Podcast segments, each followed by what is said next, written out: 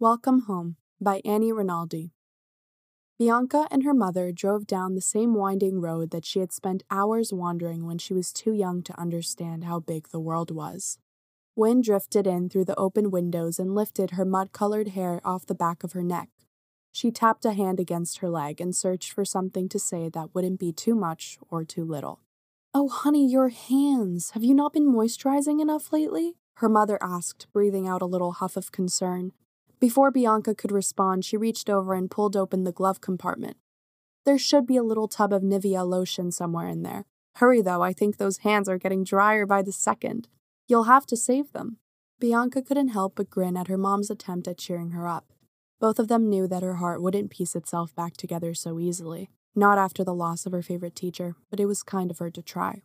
She did as her mother said, pushing past the stray J. Crew coupons and cherry cough drops and ballpoint pens until she resurfaced, triumphant with the lotion.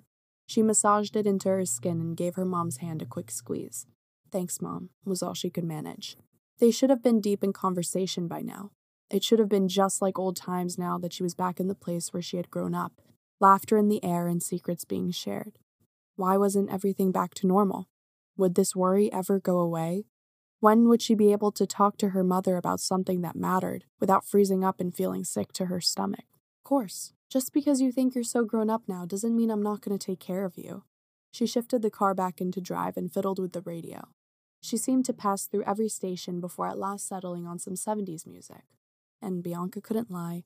It was kind of nice to drive through the shock of autumn colors and listen to Elton John with her mom.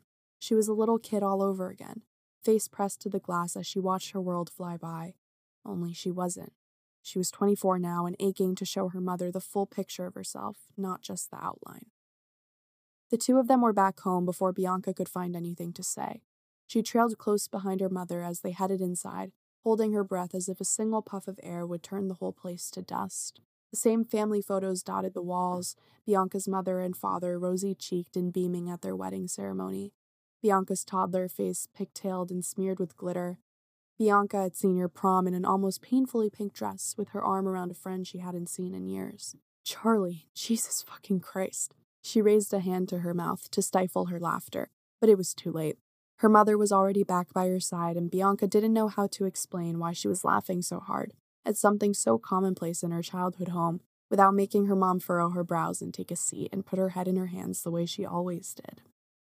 Bianca, honey, what's wrong? Her lips were drawn together, eyes wide and searching for something to fix. She needed to explain. She knew she couldn't keep everything inside much longer. If she lied to herself and everyone she loved and said that she was fine any longer, she thought she might burst. But, staring at her mother's face, she realized with a start that now wasn't the time to spill open and tell her mother everything. There was a time to address the knot of anxiety in her stomach that never unfurled itself. There was a time to come out. There was a time, and that time was not now. Right now, all her mother saw in her was grief, and that was the only pain she felt even remotely comfortable dealing with at this moment. She didn't say a word, but something must have been off in her features, because her mother stepped forward and wrapped her arms around her before she could get a word out. I know you and Charlie loved Mr. Whitby. Saying that they loved Mr. Whitby was an understatement. They had idolized him ever since they showed up in his freshman year English class at their all too conservative Catholic school and he gave a whole PowerPoint presentation on why Emily Dickinson was most likely gay, flouting the school's traditional attitudes about anything even remotely queer. After that class, it was like a weight had been lifted off their shoulders, and the shoulders of every other gay or trans kid in their class. In their theology classes, they had to hold their breath every time their teacher mentioned marriage, for even a brief mention of it would be followed by, which is of course only between a man and a woman in the eyes of God, despite what the Supreme Court says. But in sixth period lit with Mr. Whitby, guys could mention their boyfriends without him batting an eye. It was nice. She missed it. She missed him. I wish there was something I could do to help you. Her mom pulled back from the embrace and smoothed a hand over her daughter's dark curls, snapping Bianca out of her wistful state. I hate seeing you this way, sweetheart. Bianca swallowed back the lump in her throat and forced herself to focus on anything but her emotions. Not just her sorrow, but all of it all of the feelings she kept locked away in the darkest recesses of her mind, to surface only when she was alone. She breathed in the cranberry scent of the candle her mother was burning in the kitchen and the lavender notes of her mother's favorite perfume. An idea sprung into her mind and she broke away from the embrace. Could we maybe do breakfast for dinner later tonight? The food at my office is kind of horrible, and I miss cooking with you. She did, but she also needed to get some fresh air, and biking to the grocery store was a perfect excuse to get out of the house. Her mother nodded, relief evident on her face. Of course, honey. Do you want to unpack your things first? She didn't want to. She wanted to jump on her bike and speed down the street and let herself feel and feel and feel without having to think about how the people she loved would understand her feelings. Still, she nodded and followed her mother up to her childhood bedroom, because, after all, she loved her mom. Sure, maybe they didn't get each other sometimes, but this was the woman who had held her close when she cried over being teased about her frizzy hair. This was the woman who had come to every single one of her parent teacher conferences, from preschool to senior year, and beamed with pride at the glowing reports from teacher after teacher. This was the woman who she knew would love her even if she told her everything. She might not understand her, but she would love her still.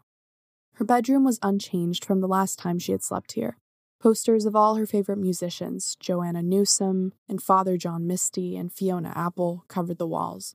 Her bed was impeccably made, and her favorite books filled the shelves. It was wonderful, and she felt nothing as she stared at it. As she unzipped her stuffed suitcase and returned sweaters and jeans and dresses to their homes and closets and drawers, she didn't dare speak. The air was choked with silence, and she was choked with worry.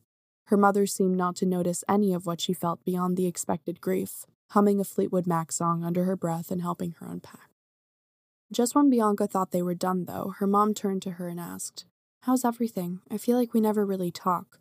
Why don't you tell me about how your week's been going before you head to the grocery store? She tucked the suitcase away in the corner and patted the spot beside her on the bed. Sit, let's talk. Really talk. Bianca sat and she talked as her mother had requested, but she didn't really talk. As much as she wanted to tell her everything, she had inherited a wealth of worry from her mom, and she knew that laying herself bare before her would only upset both of them. She would open up to her soon, though. Well, maybe not soon, but someday. It had to happen someday, but that day wasn't today, so for now she just said, uh, work is fine. Stressful, but at least I actually have a publishing job. A bunch of the people in my program are still working retail. That was true at least. Her assistant position at Simon & Schuster left her drained and shaky at the end of each day, but at least it was something she cared about. And I've been going on some dates. They've been decent. Also true. Her mom didn't need to know they were with women as well as men, but she had been out with a few people in the past months. Nothing had come of any of them, but she wasn't too upset about that. Honestly, she wasn't in the state for a real relationship right now. Her mom gave her a smile, and it was so much like Bianca's own, slow and steady, but warm as an embrace, that she couldn't help but return it with one of her own. Her mom reached out and enveloped her in a hug. She pressed her head against her shoulder and took a few deep breaths in an attempt to keep herself steady. In, out, in, out. She was fine. Or at least she was going to be fine. You're doing so well, sweetie. Let me know if you ever need anything, okay? Her mom pulled away and looked long and hard at her, and for a moment, Bianca thought that she might see past all the excuses and realize how her daughter was struggling to keep herself afloat. She didn't, though. She couldn't. And maybe that was Bianca's fault for not being open enough with her. Or maybe it was her mom's fault for not understanding her better. Or maybe it was both of their faults, or maybe it was nobody's fault. Bianca didn't know. But at least she was trying to be somewhat honest, and at least her mom was trying to help her out. She should have said something more, but there were groceries to buy and dinner to cook, so she was off on the bike she hadn't ridden in years after about 20 minutes of her mother fussing over her and tucking a neon pink bicycle helmet over her hair and seeing her off as if she was a middle schooler all over again. The trip there was overcast, but otherwise uneventful. Bianca wandered the grocery store in a daze when she had arrived, tossing frozen waffles and pancake mix and plastic wrapped sausages into her cart until it was almost overflowing with things she didn't need and didn't really want. She stopped in the freezer aisle and threw the doors open, hoping that the sudden shock of icy air would wake her up and prepare her to deal with all the feelings that she had avoided for the past few weeks, months, years. It didn't, of course. It was just cold.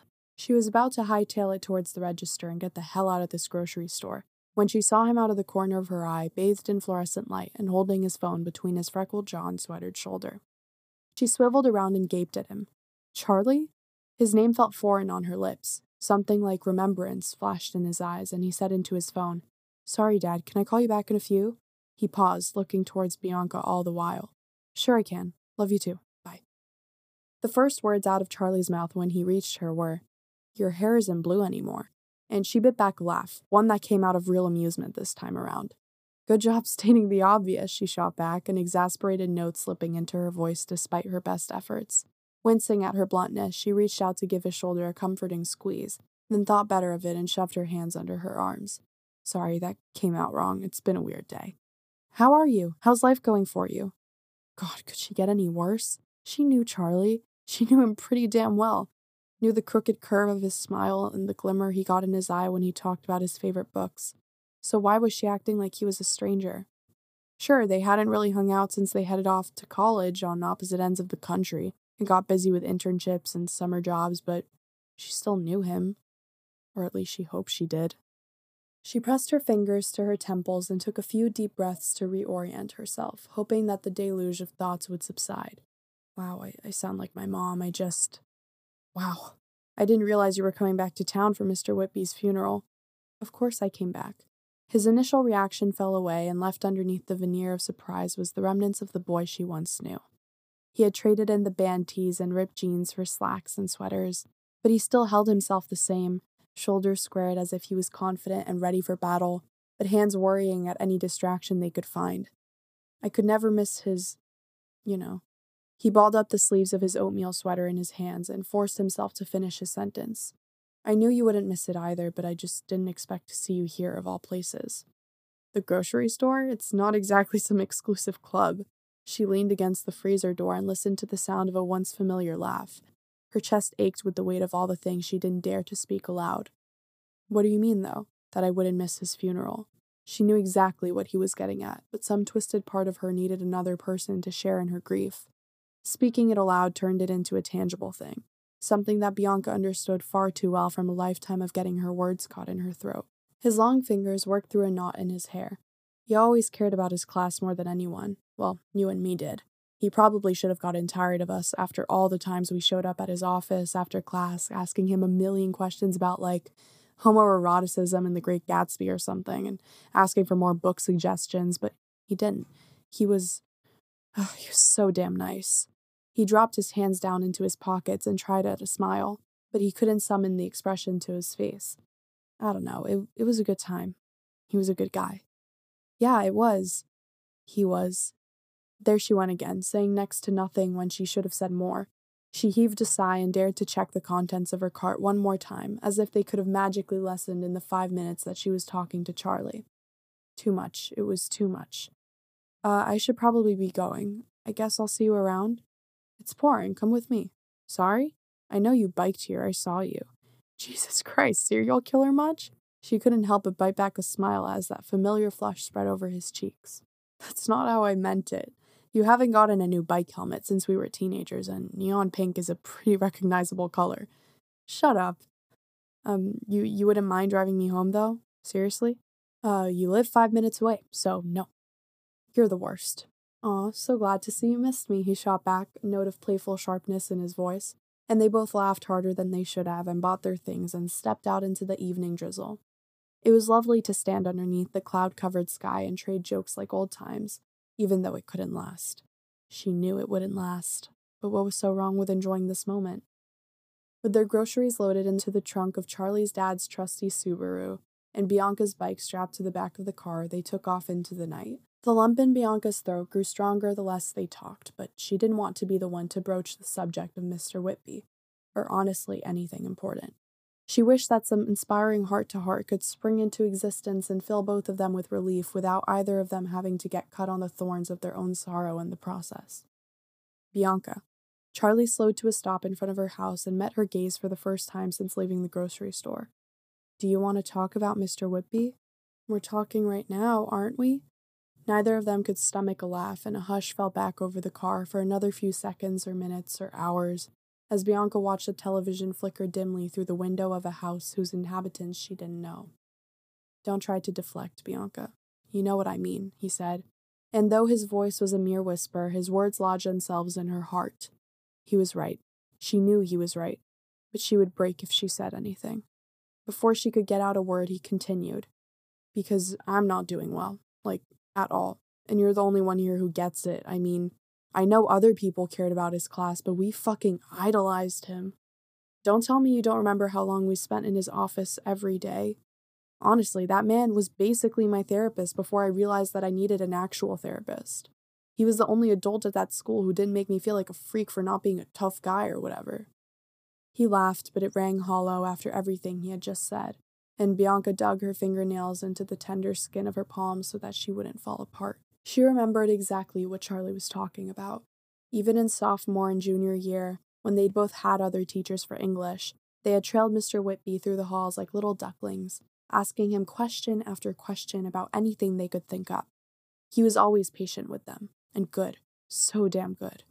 Tons of the other teachers at their high school had been nice enough people, but Mr. Whitby was unfailingly decent, something Bianca and Charlie had realized even as teenagers. I. Yeah, I, I know, she got out, cringing at the way her voice cracked on the last word. Do you remember when we asked him why he was so nice? That was a good time. Charlie laughed, a pained sound, but not an entirely false one. God, yeah. I'm nice because I believe in every single one of you. That dude was a fucking saint. He was. She had met very few people who were even half as incredible as Mr. Whitby. It wasn't that the other people in her life were terrible, it was just that Mr. Whitby set the standard high. When she and Charlie had both come out to him in senior year, one right after the other, he hadn't wasted time with any of the cheesy cliches that other adults tossed the way of kids like them. He didn't say, Oh, I knew all along, or worse, it's just a phase. He looked into their eyes and told them with an oh so earnest sound to his voice how damn proud he was of them and how incredible they both were. All these years later, Bianca still thought of that moment every so often when she laid in bed at night after a long day. She wondered if that memory was stuck inside Charlie's mind like it was hers, she thought to ask him about it, but they had both opened themselves up far more than either probably wanted in these past few minutes. Now wasn't the time. Perhaps there would be one later, but now she had to gather her things and dash through the rain towards her house. I should go, she said at last. I'll see you tomorrow. She moved for the door. Her heart didn't know whether to leap with joy or hide away in fear. She had talked to him, actually talked to him about shit that mattered but it made every part of her ache, and she had no idea how to deal with that without breaking down. Okay, if that's what you need. Do you still have my phone number? She nodded, and he opened his mouth to say more, but she couldn't listen. Not to him or herself or anyone. She couldn't leave him behind without a word, though, so before she grabbed her bike and her groceries, she threw her arms around him and said into the crook of his neck, Thanks for listening. It was really nice to see you. God, she missed hanging out with him so much. They had gotten together a few times since graduating high school, but it had been in a group of old acquaintances, and though nice people and easy to get along with, the other people in that group had never gotten Bianca quite like Charlie did. Still, once the group drifted apart, so did the two of them. It didn't make sense, especially considering how well they fit together when they were together. She should have paused for a minute to look at Charlie, really look at him. But she couldn't bring herself to glance at the years of lost time reflected on that freckled face. So instead, she pulled back from that hug and got her things together and locked herself away inside the little blue house before he could say another word.